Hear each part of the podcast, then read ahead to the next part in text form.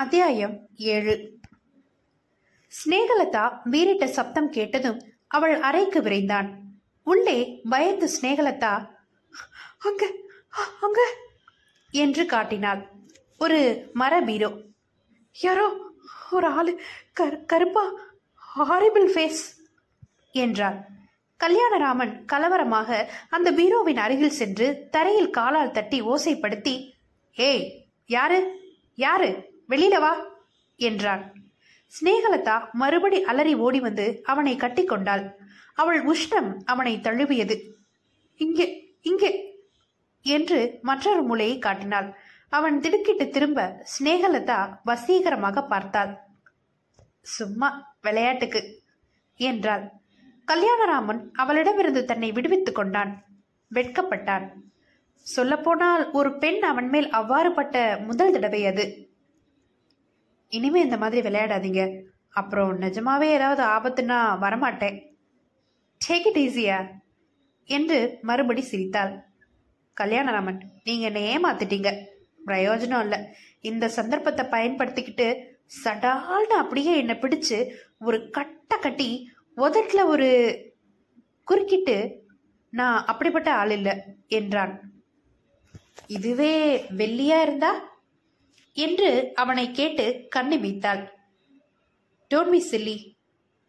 இவளை எந்த வகையில் சேர்ப்பது? குழந்தைத்தனமா, பொறாமையா, இல்லை கேலி செய்கிறாளா? கமான் ராமன், உங்க கண்ணிலேயே தெரிகிறதே, வெள்ளிய கண்டா அப்படியே சாசர் மாதிரி விரிகிறதே. உடான்ஸ் விடாம சொல்லுங்க, உங்களுக்கு வெள்ளி மூளை ஒரு கிரஷ் தானே? என்னை பத்தி தெரியாம பேசுறீங்க. என் ஆசை நாட்டு பாடல்கள் மேலதான். இப்படித்தான் நாட்டு பாடல்னு ஆரம்பிச்சு நாட்டு பாடல் பாடுற ஸ்வீட் கேர்ள்ஸ் வர போயிடும். ஜாக்கிரதையா இருங்க. மருதமுத்துவோட பாடியை பார்த்தீங்கல்ல? குழந்தைத்தனமா ஏதாவது சொல்லாதீங்க என்று கோபத்துடன் விருட்டென்று கிளம்பி விட்டான். அவன் தன் அந்தரங்கத்தில் போற்றி பாதுகாத்து வந்த குற்ற இச்சையை தொட்டுவிட்டாள். ஜாக்கிரதையாக இருக்க வேண்டும். மருதமுத்துவிடம் இவள் ஏதாவது தத்து ததுவி என்று உளறிவிட்டால் ஒரு கணம் மருதமுத்துவுடன் வயற்காட்டில் சண்டை போட்டான் கல்யாணராமன்.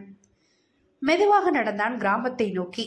சிறுவர்கள் அவனை கண்டதும் சாக்லேட் தோற என்று ஆரவரித்தார்கள். சின்ன கருப்பாயி தன் இடுப்பில் இருந்த குழந்தையின் கையை பிடித்து நீட்டினாள். அது ரிஃப்ளக்ஸ் சக்தியில் தா என்றது. பைசா கொடுக்கலாமா என்று யோசித்தான். மொய்த்து விடுவார்கள். எல்லோரையும் விரட்டினான். ஆரவாரமாக ஓடி எட்டி பார்த்தார்கள். கோயில் வாசற்படியில் மரத்தடி நிழலில் பயாஸ்கோப்பு படுத்திருந்தான். அண்ணாந்து மல்லாந்த குரட்டை விட்டு கொண்டிருந்த அவன் சம்பாத்திய சாதனம் துணி மூடப்பட்டு அருகில் காத்திருந்தது. கோயிலுக்குள் ஒழுங்கில்லாத நான்கு பாறை கம்பங்களின் மேல் ஆஸ்பட்டாஸ் தளம் மேயப்பட்டிருந்தது. ஒரே ஒரு குழல் விளக்கில் பொன்னம்பாள் உபயம் என்று எழுதப்பட்டிருந்தது.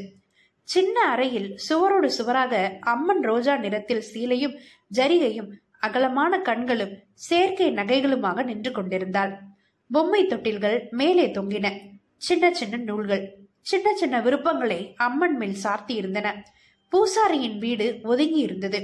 பூசாரியின் மனைவி தன் சமீபத்திய குழந்தைக்கு முளை கொடுத்து கொண்டிருந்தாள். மற்ற குழந்தைகளும் கோழிகளும் வெளியில் அலைத்தன. சுற்றி வந்தான். முள்பாதை. ஒரு கிணறு பாழ்பட்டு கிடந்தது. அதனுள் பச்சை பரப்பில் அநேக ஜீவராசிகள் எண்ணெய் ஏட்டில் மிதந்தன. ஒரு கல்மேடை. தை மாசம் நிச்சயம் ஆயிருமா? அம்மனுக்கு ஒரு சீலை வாங்கியாந்துரு. மாச பரப்புக்கு ஆத்துல முழுவிட்டு விடிய கால ஈரமாவா. கோழி கொண்டாந்துரு. ஆவட்டும் பூசாரி. வெள்ளி குந்தி உட்கார்ந்திருக்க பூசாரி அவளுக்கு கொடுத்த குங்குமத்தை பக்தியுடன் நெற்றில் இட்டு கொண்டாள். தாயத்து தரேன், கட்டிக்க ஒரு ரூபாய் எடு. வெள்ளி தன் சீலை தலைப்பில் எட்டு முடிச்சு அவிழ்த்து நோட்டை எடுத்து கொடுத்தாள். கல்யாணராமன் வருவதை பார்த்து எழுந்து நின்றாள். இவர்தானா என்றான் பூசாரி. தன்னை பற்றி வெள்ளி பேசி இருக்கிறாள். மௌனமாக இருந்தாள். கும்பிடுறனுங்க என்றான் பூசாரி. என்ன வெள்ளி, குறிக்கேப்காப்லையா? அவள் வெட்கப்பட்டாள். பூசாரி, உங்களுக்கு பாட்டு ஏதாவது தெரியுமா? பாட்டெல்லாம் சாமி வர்றபோதுதாங்க. ஏறக்குறைய குடுமி வைத்திருந்தான். பாடுவங்க, அதுவும் நான் பாடுறதில்ல. கோடாலி, மீசை, கையில் காப்பு, விரல்களில் உலோக மோதிரங்கள். சாமி தாங்க என் மூலமா பாடுது என்று சிரித்தான். இரண்டு பற்கள் வரிசை தவறி இருந்தன. அடுத்த தடவை சாமி வரும்போது எனக்கு தகவல் சொல்லி அனுப்புறீங்களா? அது எப்படிங்க முடியும் என்றான் சட்டை அணியாத மார்பை தேய்த்து கொண்டே. பிரா போடலாம். காசு தனி பூசாரி, சொல்லி அனுப்புறங்க என்றான். பெண்ணி பேசாமல் நடந்து பூசாரியின் மனைவியுடன் பேசினாள். ஊரே கொள்ளுன்னு பேசிக்குதே, ஆம்பளை சட்டையை போட்டுக்கிட்டு அந்த ஆட்டம் ஆடுதாமே. ஆமாங்க தங்கம்மா, சக்களத்தி மாதிரி வந்துட்டு சேர்ந்துருக்கா. எதுக்கும் நீங்க பொழுது சாய ஒருக்கா வந்து போயிருங்க, திருடு சேர்க்க ஒரு ஆள் வருது. இவர் யாரு என்றது சண்டக்குரல். இவர் கூட அங்கதான் தங்கியிருக்காரு, பட்டணத்துக்காரரு, பாட்டு கேட்க வந்திருக்காரு. மருதமுத்து பையன் என்ன செய்யறா? சாணி மிதிச்சுட்டாலாம் அலம்புங்கிறாரு. இங்கிலீஷ் கத்துக்க போறாரா? நல்லால தங்கம்மா, நான் போயிட்டு அப்பால வரேன், பாரேன் பூசாரி. வெள்ளி மௌனமாக நடந்து செல்ல கல்யாணராமன் சற்று தூரத்தில் நடந்தான். வாசலில் மணி அவளுக்காக காத்திருந்து வாலாட்டி அவளுடன் நடந்தது. தூரத்தில் அடர்த்தியான தோப்பு தெரிந்தது. வா வெள்ளி, தனியா போயிடலாம், தோப்புல யாரும் இல்ல. வரேங்க, நிச்சயம் வரேங்க, போயிடலாங்க. சைக்கிள் மணி அவன் எண்ணங்களை கலைத்தது. ஒதுங்கினாள். மருதமுத்து சைக்கிள் மிதிக்க பின்னால் உற்சாகமாக ஊஞ்சலில் போல் உட்கார்ந்திருந்தாள் ஸ்நேகலதா. ஐயா குட் மார்னிங், குட் நைட்டு. வெள்ளி டவுனுக்கு போறேன், லைன் கரையோட அம்மாவை கூட்டிட்டு போறேன், கொஸ்தாவை வாங்க போறேன். ஹாய் கல்யாணராமன், ஹாய் வெள்ளி, டாடா. சைக்கிள் நெளிந்து நெளிந்து அந்த தோப்பை நோக்கி செல்ல ஸ்நேகலதா சிரிப்போடு அவர்கள் இருவரையும் பார்த்து கொண்டே தூரத்தில் மறைந்தாள். வெள்ளி ஸ்தம்பித்து நின்றாள். அந்த ஆளுக்கு என்ன ஆயிடுச்சு என்றாள் தனக்குள். எஜமானி அம்மாவை பார்த்தும் கொஞ்சம் சந்தோஷத்தில் இருக்கான், அவ்வளவுதான் வெள்ளி. இல்லைங்க, நேத்துல இருந்தே ஒரு மாதிரி ஆயிட்டாரு, வார்த்தைக்கு வார்த்தை ஸ்நேகம்மா ஸ்நேகம்மாங்கிறாரு. நடவுக்கு ஆளுங்களை வயக்காட்டுல வர சொல்லிவிட்டு சைக்கிளை போட்டுக்கிட்டு வரசா போறாரே. வந்துடுவான். எங்க அப்பாரு பார்த்தா என்ன நினைப்பாரு? அந்த பொம்பளையும் இங்கிதான் தெரிஞ்சதா தெரியல. வெள்ளி, பெரியாத்தாவை கொஞ்சம் கூட்டிட்டு வரியா? எப்ப ஊருக்கு போகுதான்? ஏதாவது சொல்லிச்சுங்களா? யாரு? அதான் ஆம்பளை பாப்பாத்தி. ஒரு வாரமோ என்னமோ தங்குறாப்ல. அடக்கடவுளே என்று தன் கழுத்திலிருந்து மாலையை கடித்தாள். கண்களில் மனச்சலனம் தெரிந்தது. நெற்றியில் அந்த தைமாச நம்பிக்கையின் குங்குமக்கீற்று. கல்யாணராமன் பார்க்கிறான் என்கிற உள்நுறவு தன் மார்பு புடவையை சரி செய்து கொள்ள சொல்லுது. வரேனுங்க என்று நடந்தாள். பெரியாத்தாவை கூட்டிட்டு வரியா? அனுப்புறனுங்க. வெள்ளி, நீ வந்தா உனக்கு நான் இங்கிலீஷ் கத்து தரேன் என்று சொல்லிவிட்டான். நின்றாள். திரும்பி அவனை பார்த்து, அதெல்லாம் எனக்கு வராதுங்க, எழுத்தறியா சென்மோ, ஸ்லேட்டு பிடிச்சதில்ல, ஸ்கூலுக்கு பக்கம் கூட போனதில்லை, நினைவு தெரிஞ்சதுலேருந்து இந்த ஆளு தாங்க படிப்பு மெரிச்சுக்கிட்டு ஓடுறாரே. அவள் தனக்குள் பேசிக்கொண்டு நடந்து சென்றாள். கல்யாணராமன் திரும்பி வீட்டுக்கு சென்றான். பெரியாத்தா சொல்லாமலேயே வந்து காத்திருந்தாள். அவனை பார்த்ததும் வெற்றிலை காவியுடன் சிரித்தாள். ராசா அம்மாவன் கொடுத்த காசுல பேத்திக்கு அரணான்னு இந்த சிறுக்கி மறுபடியும் முழுமா அவன் இருக்கா. அவளுக்கு முட்டாயி எல்லாம் வாங்கி போட்டேனுங்க, தீர்ந்து போச்சு என்று கை விரித்தாள். இரு இரு வர. கல்யாணராமன் சிகரெட் பெட்டியை தேடினான். அவனது அறையில் இல்லை. ஸ்நேகலதாவின் அறைக்கு சென்றிருந்த போது விழுந்திருக்கலாம். அவள் அறை பூட்டி இருந்தது. ஜன்னல் வழியாக எட்டி பார்த்தான். இது என்ன? மாடியில் இருந்த ஜமீன் மனைவி ரத்னாவதியின் போட்டோ ஸ்நேகலதாவின் அறைக்கு வந்து தரையில் சாத்தி இருந்தது. அருகே பழைய புத்தகங்கள் பல. என்ன பெரியாத்தா, சௌக்கியமா? இருக்குங்க, உங்க புண்ணியத்துல. பெரியாத்தா, ரத்னாவதி அம்மாவை உனக்கு தெரியுமா? நல்லா தெரியும். ஏங்க? இல்ல சும்மா கேட்டேன். அவங்க இந்த வீட்டுலதான் இருக்காங்க. என்னது? இறந்து போனது இங்கதான் சுத்துது அந்தம்மா. புளிய மரத்துல என் மாமன் ஒருக்கா பார்த்துட்டு டேரியில விளையாண்டுகிட்டு இருந்தேன், சின்ன பிள்ளையில. சரிதான் சிரித்தான். சிரிக்கிறீங்க, பட்டணத்துக்காரங்களுக்கு நம்பிக்கை இல்ல. எப்ப இறந்து போனாங்க? அப்பசி மாசம், பத்து நாற்பது வருஷம் இருக்குங்க. ஏன் இறந்து போயிட்டாங்க? காய்ச்சலா? காய்ச்சலா? அவள் ஒரு பாட்டம் வெற்றிலை போட்டுக்கொண்டு நிதானமாக பேசினாள். மாண்டுகிட்டு போயிட்டாங்க. மாண்டுகிட்டுனா கவுத்துல தொங்கி நான் பார்த்தேன். அப்ப எனக்கு என்ன வயசு இருக்கும், பதினெட்டோ பதினேழோ. தலையெல்லாம் விரிச்சு போட்டு, குங்குமத்தை அழிச்சு போட்டு, நகையெல்லாம் உரிச்சு போட்டு, இந்த பெரிய தாம்பு கவுரு உத்தரத்துல ஊஞ்ச போடுற கொக்கியில மாட்டி இருந்தது. ஆளு உயிர தொங்குதுங்க. ஆனா முகத்துல ஒரு சாந்தம். பெரிய ஒரு தோட்டத்துல உலாத்துறாரு. அட்ட அசல் எல்லாம் கூடி போய் போலீஸு வந்து பணத்தை எடுக்க திருநதுல இருந்து பொட்டி வண்டி வந்துச்சு. கேட்காதீங்க. மாமரத்து கீழே நின்று மங்க கோர சொல்லி அழுதா, மாமரத்து மேலிருக்கு மயிலும் ஏற உண்ணாது. அவங்க ஏன் அப்படி செத்தாங்க? சந்தோஷம் இல்லைங்க. பெரியவர் கூத்தடிச்சாரு தொரசாணியில வச்சுக்கிட்டு. பச்சலையும் சேப்பலையும் குடியா குடிக்க கொஞ்சம் எடுப்பா. ஒரு பொம்பளை இருந்தா தோட்டத்துக்கு அனுப்பிடணும். என்னையே ஒரு மாதிரி ஒரு தடவை தடவி பார்த்துட்டு நெல்லுக்கு வந்தியான்னு கையை பிடிச்சிட்டாரு. உலக்கைய போட்டுட்டு ஒடியாந்துட்டேன். பார்க்குற பார்வையே சரியில்லை. தாவம் தாவம் சதா தாவம். அந்த அம்மா என்னதான் செய்யும்? நவ நவையா மாட்டிக்கிட்டு சாரட்டு வண்டியில போய் என்ன பிரயோசனம்? சந்தோஷம் இல்லை, படிப்பு இல்லை. வீட்டில் பாவாடைக்காரங்களை வச்சு படி, இங்கிலீஷ் பேச கற்றுக்க, குடி குடின்னு சொல்லி அது பாவம் வாயில்லா பூச்சி. அம்மன் திருவிழா கரவம், பல்லாங்குழி, தாயக்கட்டை இதெல்லாம் தான் அதுக்கு இஷ்டம். அதை போய் படிக்க வச்சு குதிரை சவுக்கால கூட அடிப்பாராம். பெரியாத்தாவின் எளிய வார்த்தைகளில் கல்யாணராமன் முன் அந்த காட்சி விரிந்தது. சாண்ட்லியர் தொங்கும் ஹால், ஓரத்தில் நாய்க்குட்டி, கிராம போனிலிருந்து வால் சங்கீதம், கண்ணாடி கோப்பைகளின் கிளிங் கிளிங், நடுநாயகமாக Durairaja. May it please your excellency. கீழே விரித்த இரத்த நிற கார்பெட், விஷ் விஷ் என்று அன்னப்பறவைகள் போல் சஞ்சரிக்கும் நடனமாதிகள், வடநாட்டிலிருந்து வந்து கஜல் பாடிய சல்லாத்திரை பெண்கள். மது. ரத்னாவதி தனி அறையில். C A T cat, M A T mat, Mary had a little lamb என்று படித்து கொண்டிருக்க ஜன்னல் வழியே சிரிப்பு சப்தமும் சினுங்கல்களும் நடன இசையும் கலந்து கேட்க கலங்கிய சிவந்த கண்களுடன் மல்ஜிப்பா அணிந்து தலை கலைந்து சுருட்டும் சாராயமும் கலந்து நெடி அடிக்க ஜமீன்தார் உள்ளே வந்து கையில் சுற்றி வைத்திருக்கும் சவுக்கை நிதானமாக சுற்றி வைத்திருக்கிறார். அடிக்காதீங்க அடிக்காதீங்க, கத்துக்கிறேன், பாடுறேன், பேசுறேன்.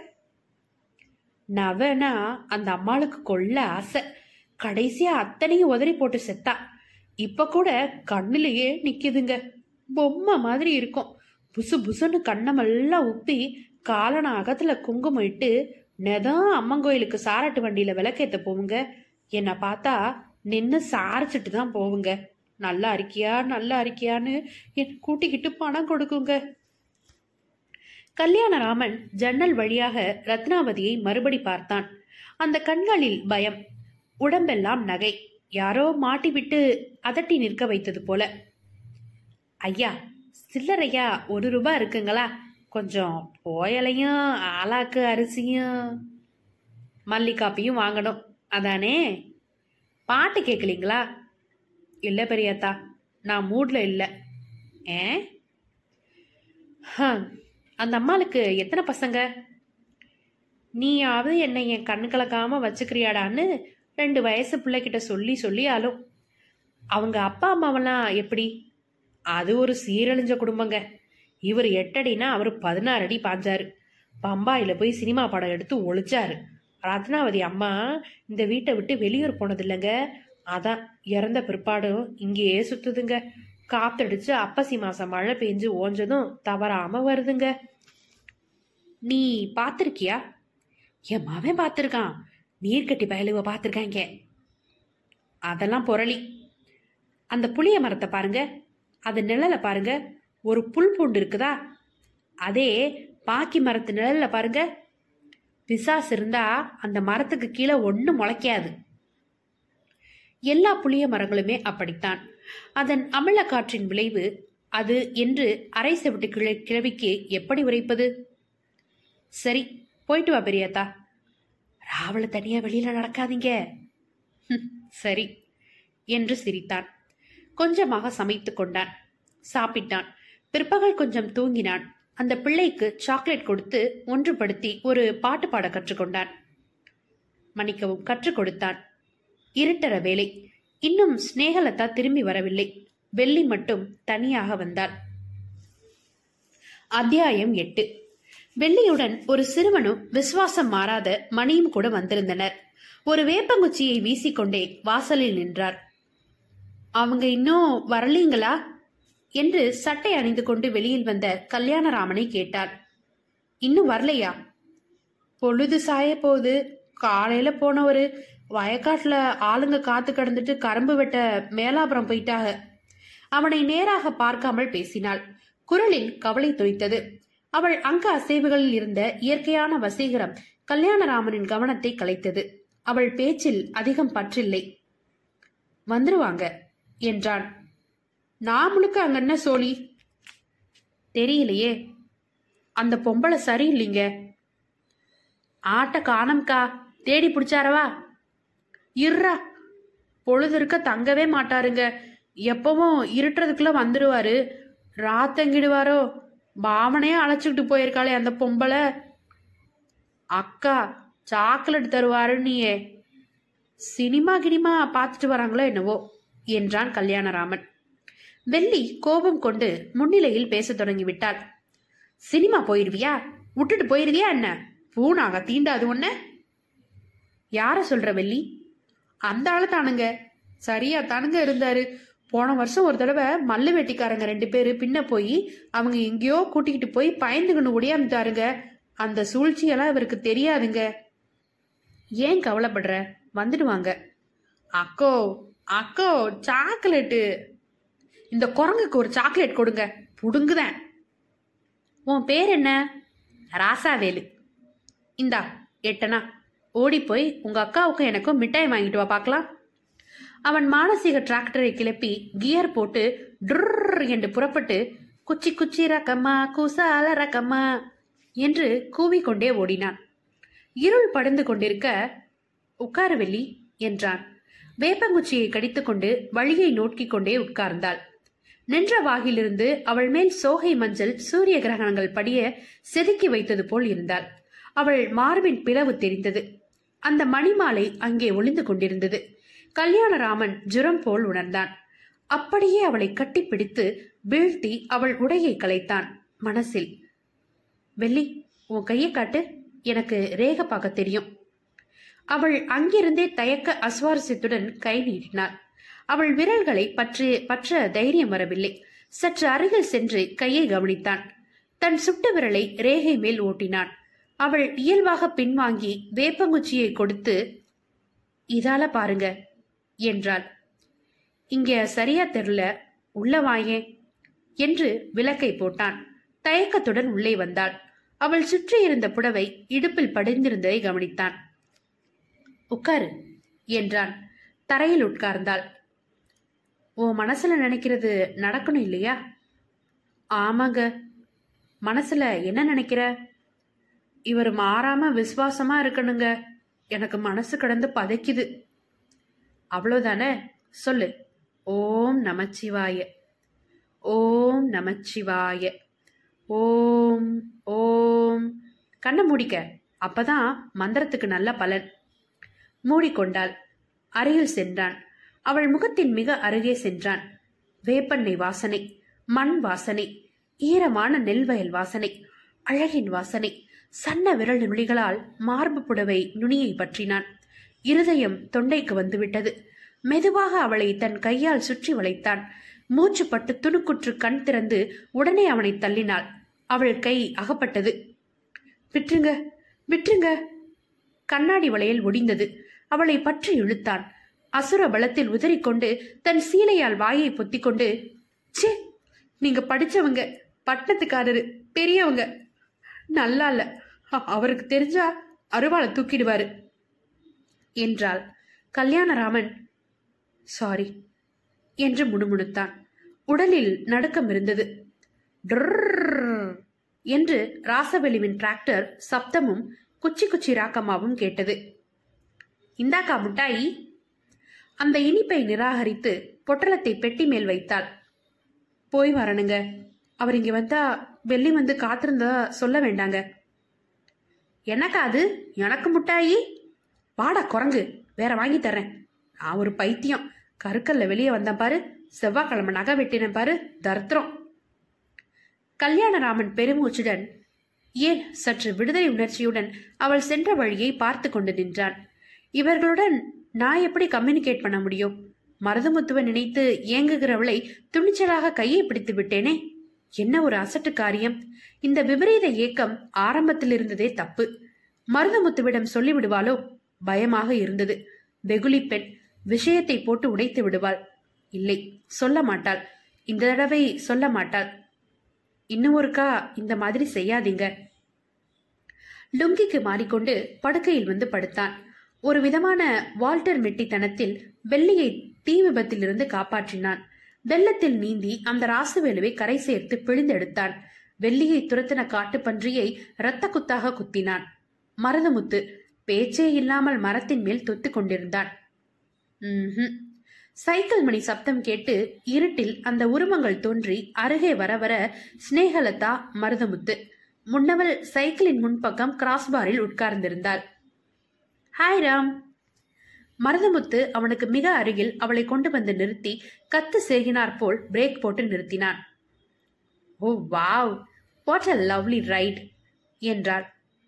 ஏன் இத்தனை நேரம்? சினிமா போயிருந்தோம். அது என்ன சினிமா மருதமுத்து? அவள் தலை கலைந்திருந்தது. செங்கமோகினி. செக்ஸ், பக்தி, நல்ல காம்பினேஷன். மருதமுத்து எனக்கு உபசாரம் பண்ணா பாருங்க. அடடடடடா. மருதமுத்து, வெள்ளி வந்திருந்துங்களா என்றான் குரலில் குற்றத்துடன். கல்யாணராமன் பொய் சொல்ல முடியாமல், ஆமா, உனக்காக இத்தனை நேரம் காத்துட்டு இருந்தா என்றான். நீங்க அவளை பார்த்துக்கிட்டே இருந்தீங்களா? வெள்ளிக்கு வேற சோழி கிடையாது. ஒரு மணிக்கு ஒரு தடவை என்னை பார்த்துக்கிட்டே இருக்கணும். சரியா பார்த்துக்க மருதமுத்து, மற்ற பேர் அவளை கொத்திக்கிட்டு போயிடுவாங்க. கல்யாணராமன் அவளை முறைத்தான்.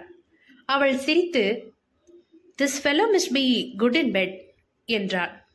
அதிர்ச்சியுடன் அவளை நோக்கினான். மருதமுத்து, என்னவோ இங்கிலீஷ் ஸ்னேகாமா, ஒரு நாள் நானும் அர்த்தம் முடிஞ்சுக்கிட்டு திஸ் ஃபெலோ பிஷ் பிஷ்னு பேசத்தான் போறேன். அவள் கை தட்டி ரசித்து சிரிக்க மருதமுத்து இரு நிமிஷம் தொடர்ந்து அம்மாதிரி செயற்கை இங்கிலீஷ் பேசி காட்டினான். கண்களில் நீர் வர சிரித்தாள். தன் கைப்பையிலிருந்து ஒரு சிறிய பாட்டிலை எடுத்து அதன் ஏரோசோல் ஸ்ப்ரேயை அழுத்தி அவன் மேல் பெர்ஃபியூம் அடித்தாள். சின்னதாக ஒரு வாசனை மேகம் மருதமுத்துவை சூழ்ந்து கொள்ள மருதமுத்து ஜெகன்மோகினி போல் நாட்டியமாடவே ஆரம்பித்து விட்டான். அவள் கைகொட்டி சிரிக்க கல்யாணராமன் மௌனமாக அவளை கவனித்துக் கொண்டிருந்தான். போய் வரணுங்க, ரவைக்கு படுக்க வந்துடுறேன். சைக்கிள் சீட்டை பிடித்துக்கொண்டு ஓரக்கண்ணால் ஸ்நேகலதாவை பார்த்து கொண்டு ஸ்டைலாக ஏறி டிங் டிங் பண்ணிக்கொண்டே சென்றான். நீங்க அவனோட விளையாடுறீங்க, அவனை முட்டால் அடிக்கிறீங்க. ஏன் பொறாமையா? சேச்சே, டோன்ட் இமேஜின் திங்ஸ். அது இருக்கட்டும், ரத்னாவதி அம்மாவோட போட்டோவை உங்க ரூம்ல பார்த்தேனே, ஹால்ல இருந்து ஏன் கழட்டிட்டீங்க? அவள் சற்று துணுக்குற்று சமாளித்து, ஊருக்கு எடுத்துட்டு போலாம்ட்டு மருதமுத்துவை வச்சுக்கிட்டு ஹாலில் துப்புரவா ஒழிக்க போறேன். பழைய காகிதங்களை கிழிச்சு போட்டுட்டு, ஆ இந்தாங்க உங்களுக்கு பசிக்கு மேனு ஃப்ரூட் பிரெட் வாங்கிட்டு வந்தேன். தேங்க்ஸ். வெறும் தேங்க்ஸ் மட்டும்தானா? அதுக்கு மேலே வேணும்னா கிட்டாரில் ஒரு பாட்டு பா பாசிச்சு காட்டுறேன். அவ்வளோதானா? ரொம்ப மோசம் என்று தன் அறைக்கு சென்று சற்று நேரத்தில், கல்யாணராமன் ஒரு சேஃப்டி பின் இருக்குமா என்று திரும்பி வந்தாள். அவளை வெறித்து பார்த்தான். இத பாருங்க, நிச்சயம் உங்ககிட்ட நிறைய சட்டை பட்டனோட இருக்கு. இந்த ஷர்ட் தான் ஆப்டுதா? You don't like me Raman. என்னையும் மருதமுத்து மாதிரி பைத்தியமா அடிக்கணும்னு பாக்குறீங்களா? அந்த பெர்ஃப்யூம் மனத்தோட அவன் வெள்ளிக்கிட்ட போக போறான். சிரித்தாள். எதற்காக தான் சிரிப்பது என்ற விவஸ்தையே கிடையாதா இவளுக்கு? அவளை என்ன பண்ணீங்க? எவளை? வெள்ளிய மெல்ல உள்ள அழைச்சிக்கிட்டு வந்து, பாபா வித்த காட்டுறேன், பாட்டு வாசிக்கிறேன்னு இருட்டில் கூட்டிட்டு போய். சட்! கோபத்தில் அவள் மேல் புத்தகத்தை எறிந்தான். அவள் அதை பிரித்து தலைப்பை படித்தாள். லீலா திலகம். பிரித்து முதல் பக்கத்தை படித்தாள். பாலோடு துல்லிய ருசி மௌளையில் உனக்கும் பாலேந்து மந்த மிருதலஸ்மித வெண்ணிலவு. சட் என்று அதே வேகத்தில் புத்தகத்தை திரும்பி இருந்தாள். என்கிட்ட ஒரு புத்தகம் இருக்கு, தரவா? பிளே பாய் இல்ல, பிளே கேர்ள். குட் நைட் தம்புரா. உதட்டை பிதுக்கினாள். ம், தாக்க போறாத ஐயரே, அஞ்சால் அலுப்புலேக்கிய சாப்பிடு. கல்யாணராமனுக்கு இருட்டில் சிரிப்பி வந்தது. ராத்திரி மௌனத்தில் எப்படிப்பட்ட பெண் இவள் என்று யோசித்தான். தூக்கம் வரவில்லை. கித்தாரை எடுத்து வைத்துக்கொண்டு கிளாசிக்கல் வாசிக்க, ஏ ஷட் அப் என்று ஸ்நேகலதாவின் குரல் கேட்டது. மருதமுத்து வராந்தாவில் நன்றாக தூங்கிக் கொண்டிருந்தான். நான் நேராக நடந்து அவள் அரைக்கதவை தட்ட முடியும். Snehalatha, how about it? தப்பு, ம், கூடாது, தூங்கு தூங்கு. டிராக்டர் நிறுத்தி இருக்க மருதமுத்துவும் ஸ்நேகலதாவும் வெள்ளியும் கல்யாணராமனும் அதை சுற்றி ஓடிவர பெரியாத்தாவும் ரத்னாவதியும் வேகமா வேகமா என்கிறார்கள். இறைக்கிறது. ரத்னாவதி சவுக்கை சொடக்குகிறாள்.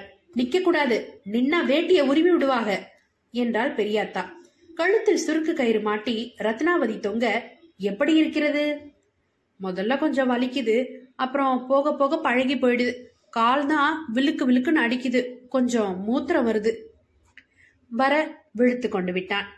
வெளியே நிலா ஏறக்குறைய உச்சத்தில் இருந்து காடு மலையெல்லாம் முலாம் பூசி இருந்தது.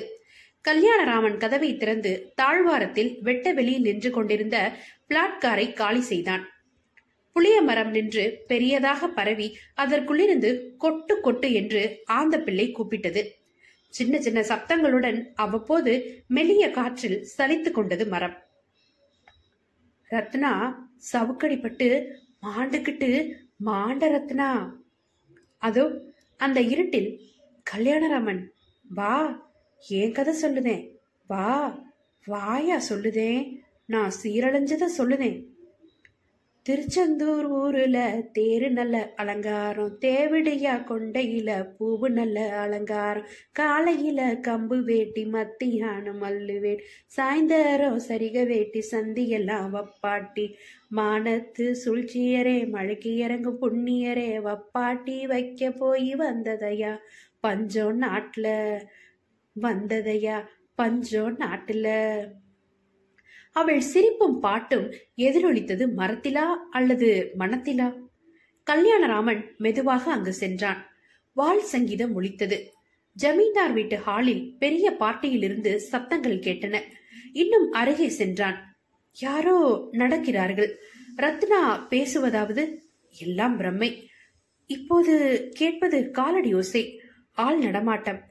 தினம் இரவு வரும் அதே ஆசாமி. சப்தம் வருவது அந்த மரத்தில் இருந்து இல்லை, மரத்தின் கிளைகள் தொட்டு கொண்டிருக்கும் மாடி பாகத்தில். மெதுவாக மாடி கைப்பிடி சுவரில் இருந்து ஒருவன் மரக்கிளைக்கு தாவி மெதுவாக கீழே இறங்க, ஏதோ ஒரு அசட்டு தைரியத்தில் கல்யாணராமன் அதுதான் தக்க தருணம் என்று சப்தம் போடாமல் அடிமேல் அடி வைத்து நடந்து மரத்தடியில் அவனுக்காக காத்திருந்தான்.